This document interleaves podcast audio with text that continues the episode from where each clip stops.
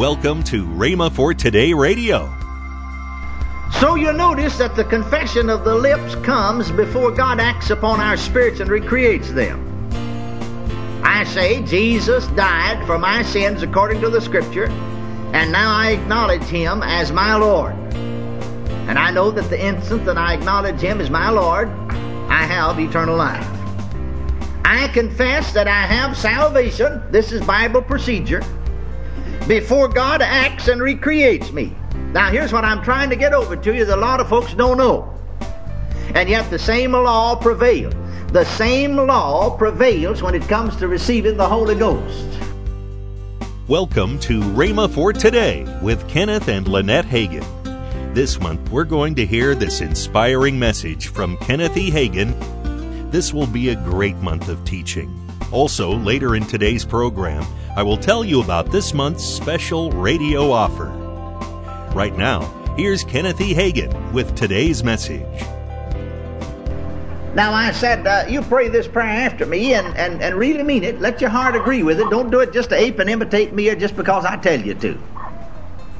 Heavenly Father, and so she went right along behind me. Heavenly Father, I come to you in the name of the Lord Jesus Christ. You said in your word, Him that cometh unto me, I will no wise cast him out. So no, you won't cast me out, but you take me in. You said in your word, Whosoever shall call on the name of the Lord shall be saved. I'm calling on your name, so I know you save me now. See, each time she believes something, she confesses something. Do you notice it? Then you said in your word that if thou shalt confess with thy mouth the Lord Jesus, and believe in your heart that God raised him from the dead, thou shalt be saved. For with the heart man believes in the righteousness, with the mouth confession is made unto salvation. And then I had her to pray, I believe that Jesus Christ is the Son of God. I believe that He died for my sins according to the Scriptures. I believe that He's raised from the dead for my justification, or that I might be set right with God. And I believe that in my heart. And so with my mouth I confess Him as my Lord and take Him as my Savior. And I confess now that I am saved, that I have eternal life. For you said with the mouth confession is made unto salvation. And when she said that, she stopped and said, Woo! Woo! Said, you know something happened on the inside of me. I said, sure it did. It's with the mouth confessions made unto salvation. He just imparted eternal life to you. But she confessed you had it first. Now she's learned, you see. And so she uh, she received the Holy Ghost in a few moments' time. In fact, in, a, in less than 10 minutes' time, she was saved, baptized in the Holy Ghost, talking in tongues, and healed. Praise the Lord. Amen. Later on, because I came back the next year to that church, and she joined that Assembly of God church. Praise God. Brought her family in. Praise the Lord. The next year. Well, I, well, I don't know how long she'd been there, but anyway, she's there. Well, thank God His Word works, doesn't it? It's acting on God's Word. So you notice that the confession of the lips comes before God acts upon our spirits and recreates them. I say, Jesus died for my sins according to the Scripture, and now I acknowledge Him as my Lord. And I know that the instant that I acknowledge Him as my Lord, I have eternal life. I confess that I have salvation. This is Bible procedure. Before God acts and recreates me. Now, here's what I'm trying to get over to you that a lot of folks don't know. And yet, the same law prevails. The same law prevails when it comes to receiving the Holy Ghost. The baptism and the Holy Ghost and speaking the tongues. I don't seek and seek and pray and pray and wait and tarry and get the Holy Ghost and speak with tongues and then confess I've got it.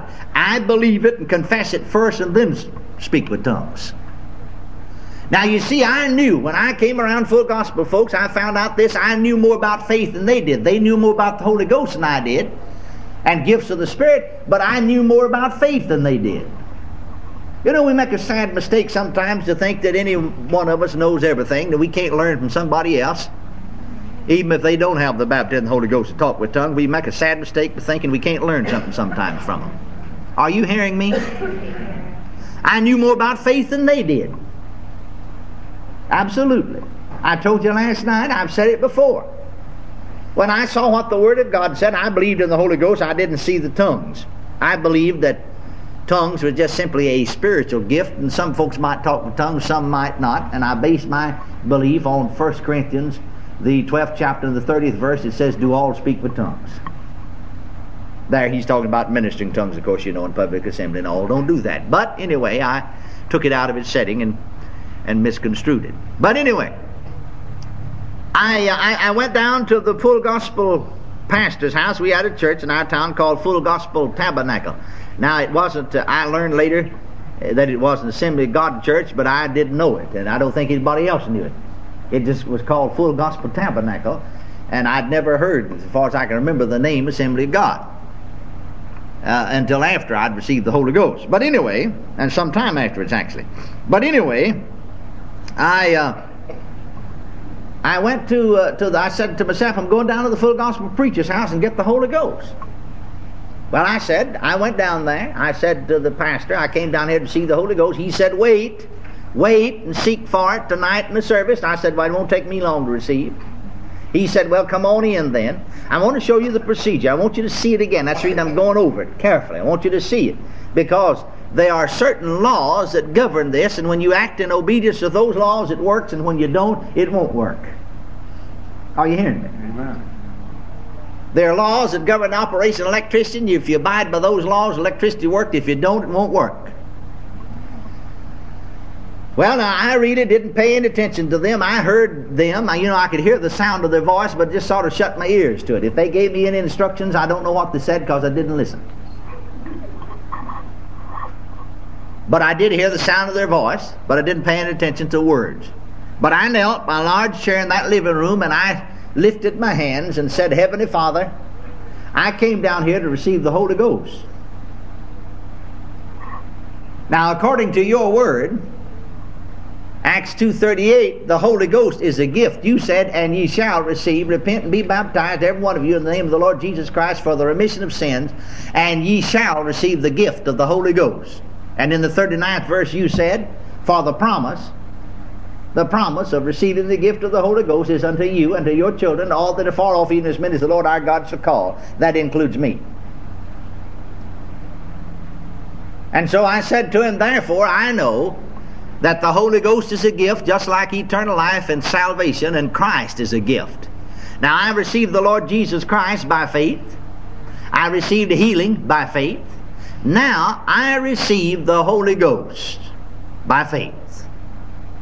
And I want to thank you now that I am now filled with the Holy Ghost, that He has now come within me, that He is in me.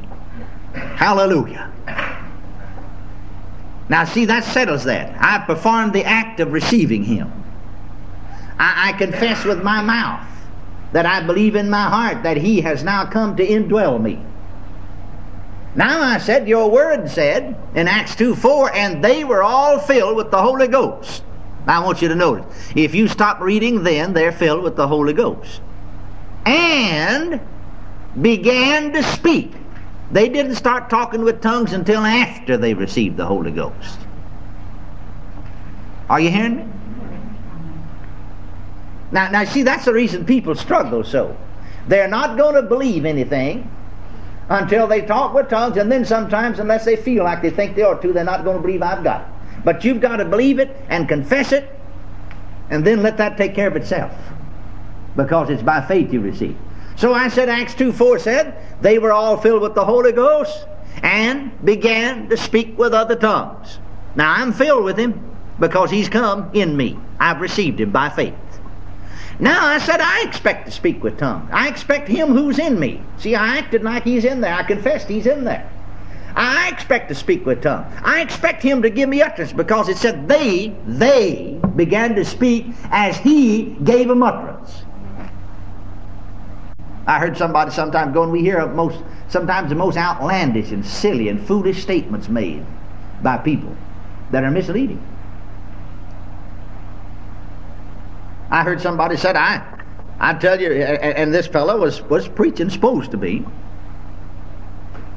And, and, so he was, he said, I tell you, bless God, I believe in the Holy Ghost. It makes people talk in tongues. And I thought to myself, well, I don't, because that wouldn't be the Holy Ghost. That'd be a devil or a demon or an evil spirit. It makes people do things. I never read anywhere in the Bible where the Holy Ghost ever made anybody do anything. But I do read where demons drive and force and make. Are you hearing me?